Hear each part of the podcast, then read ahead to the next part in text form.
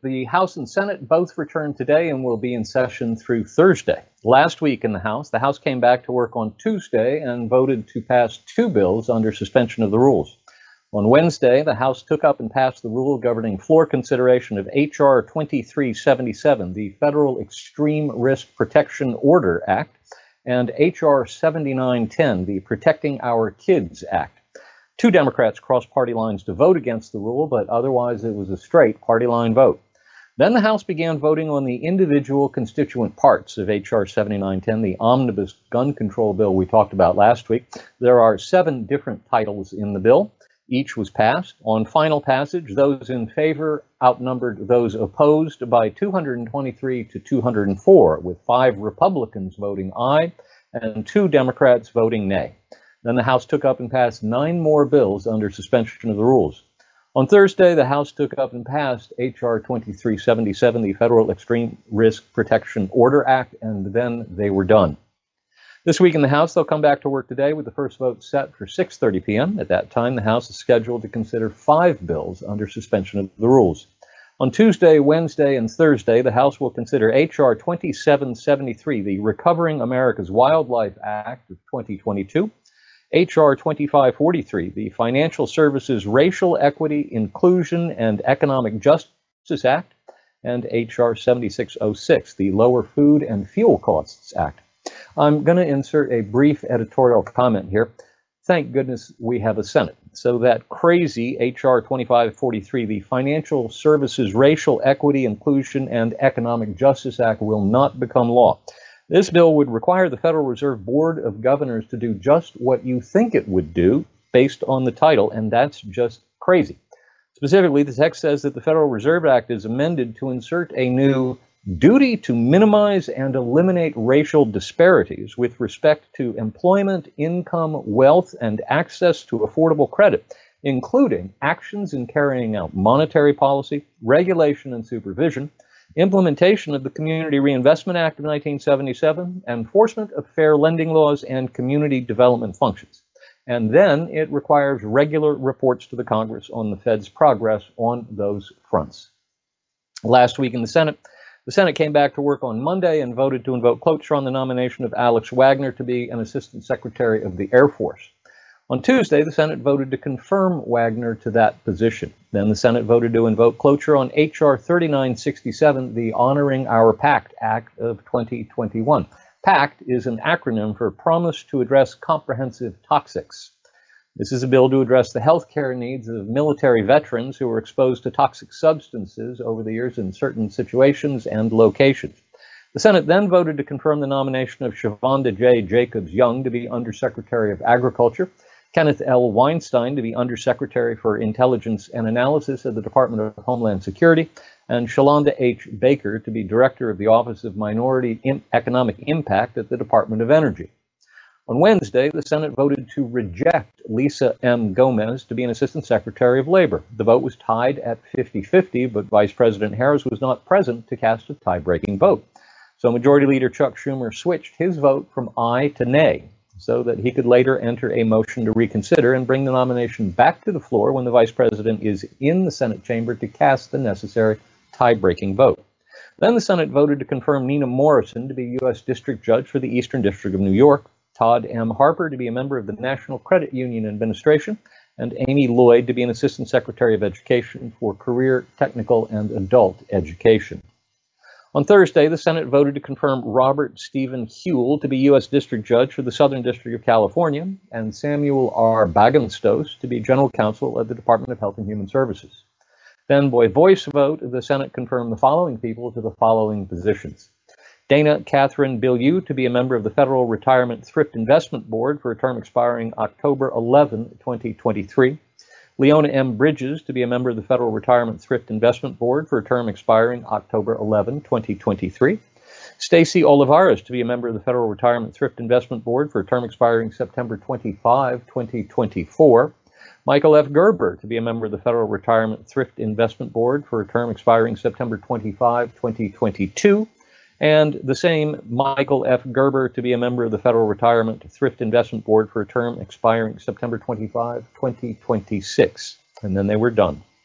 This week in the Senate, they'll return today with the first vote set for 5:30 p.m. At that time, the Senate will proceed to a roll call vote on cloture on the Tester substitute amendment numbered 5051 to H.R. 3967, the Honoring Our Pact Act of 2021. Now to COVID mandates. Last Friday, the Biden administration announced it was ending the requirement that international air travelers test negative for COVID 19 before entering the United States.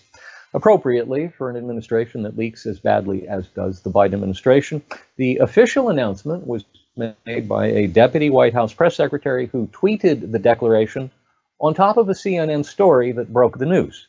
The move went into effect at midnight last night. The airline industry has been lobbying the Biden administration for months to get this travel restriction lifted.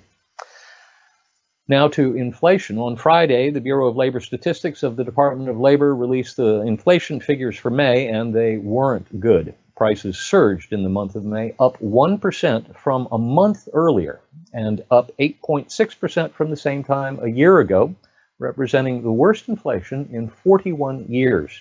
Worse, the monthly increase was more rapid than economists had predicted and triple the pace measured last month, meaning inflation isn't just high, it's accelerating. On Saturday, the average price of a gallon of gasoline in the United States topped $5, an all time high. Energy costs rose by 3.9% just between April and May. Overall, energy prices are up by 35% over the last year, according to the BLS report released Friday. The Fed was already expected to raise interest rates by half a point at its meeting this week and another half a point at its meeting in July.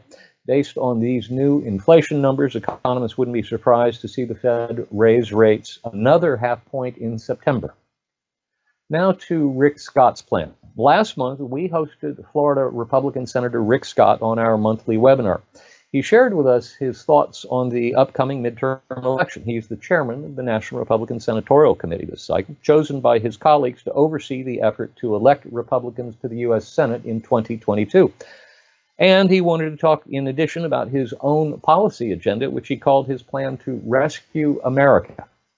One of the proposed policy planks in his agenda proved to be somewhat controversial. He said all Americans should pay some amount of federal income tax, quote, to have skin in the game, even if a small amount, unquote. The proposed policy plank went into no further detail and did not propose a minimum tax rate or amount, but it was enough for President Biden and his Democrat allies to latch onto as a means to try to bash all Republicans falsely for wanting to raise taxes on the behalf of American taxpayers who don't currently pay any federal income tax.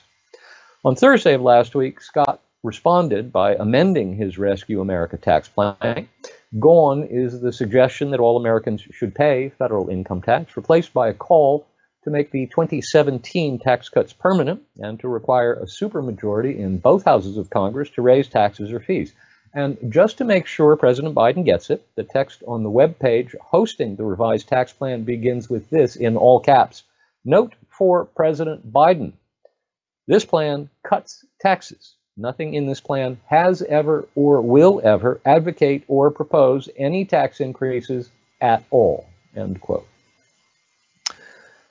Now to the leak of the Dobbs draft ruling fallout, Supreme Court assassination attempt edition. On the morning of Wednesday, March 4, 2020, the Supreme Court heard oral arguments in an abortion case from Louisiana. New York Democrat Senator Chuck Schumer, then still the minority leader in the United States Senate, appeared at a rally outside the Supreme Court where pro abortion extremists had gathered.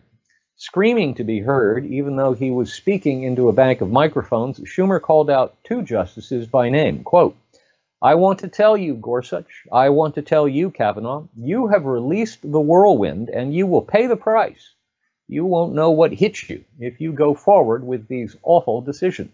End quote. The rebukes came fast and furious, and most notably from the Chief Justice himself, who said, quote, Justices know that criticism comes with the territory. But threatening statements of this sort from the highest levels of government are not only inappropriate, they are dangerous. All members of the court will continue to do their job without fear or favor from whatever quarter. End quote. Precisely 118 Wednesdays later, very early on the morning of June 8, 2022, a California man with a Glock 17 pistol, two magazines of ammunition, a knife, a crowbar, and a screwdriver was arrested outside the Maryland home of Supreme Court Justice Robert Kavanaugh. The man had traveled from California and gone to Kavanaugh's home, he told authorities, with plans to kill Kavanaugh and then kill himself.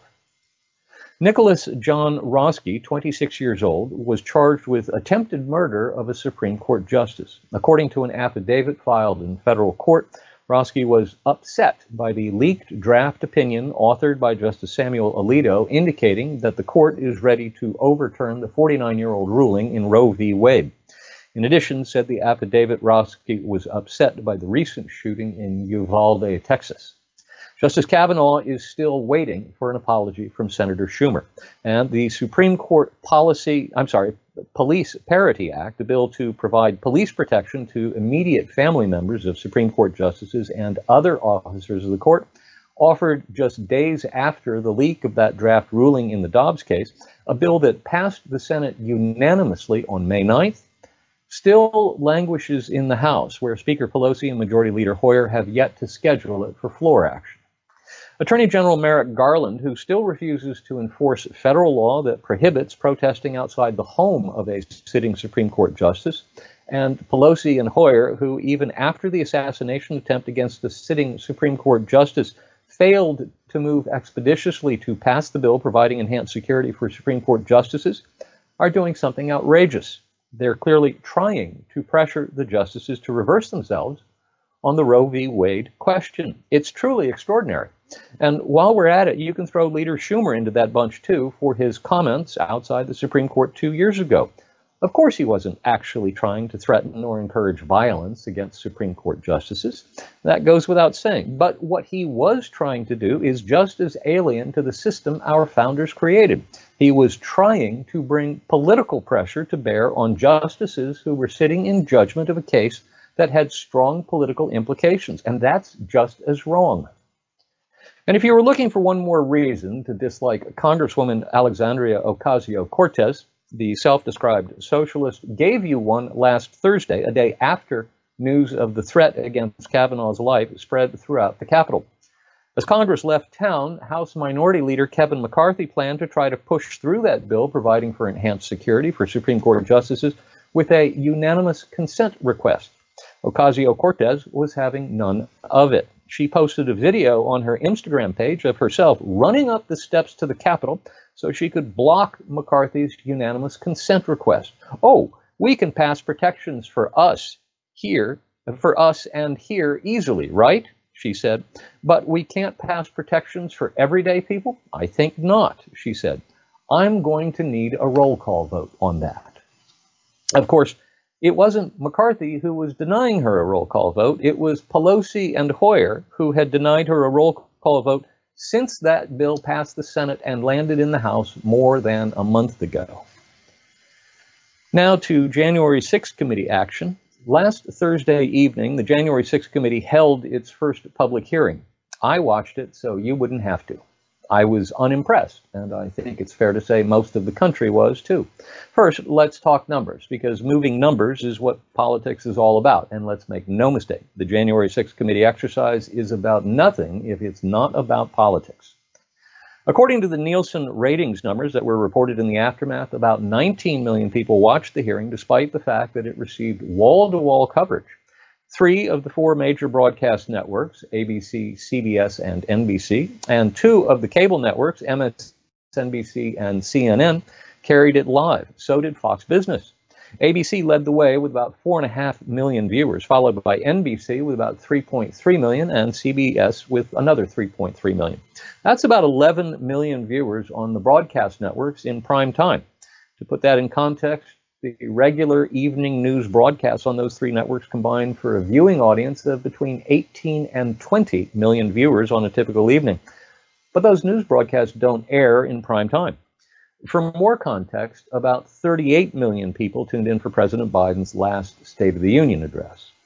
On the other hand, MSNBC had 4.2 million viewers and CNN about 2.6 million. Those are huge numbers for those two liberal cable outlets, so executives there were quite happy, I'm sure. Second, let's talk let's talk content. Let me just sum it up this way I was put to sleep, literally. I fell asleep toward the end of Congresswoman Liz Cheney's 35 minute long opening statement. I had to rewind my DVR and watch it again to make sure I hadn't missed anything significant. I hadn't.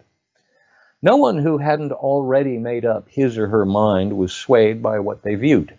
And is there anybody in this country who hasn't already made up his or her mind about what happened on January 6th?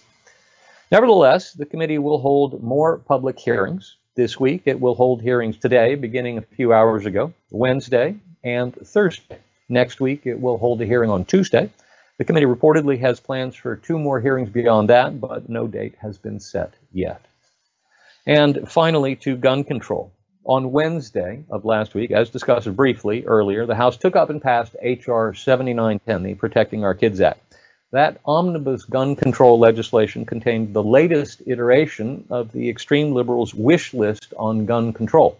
Just about every Democrat in the House was overjoyed at the chance to vote for it, while just about every Republican in the House was happy for the chance to vote against it. It will go absolutely nowhere in the Senate. On Sunday morning, that is yesterday morning, a bipartisan group of 20 senators, 10 Republicans and 10 Democrats, announced they had come to agreement on what they called a framework for modest legislation aimed at hardening school security, increasing funding for mental health, expanding background checks to include an examination of the juvenile records of gun buyers under the age of 21, and incentivizing states to enact their own red flag laws.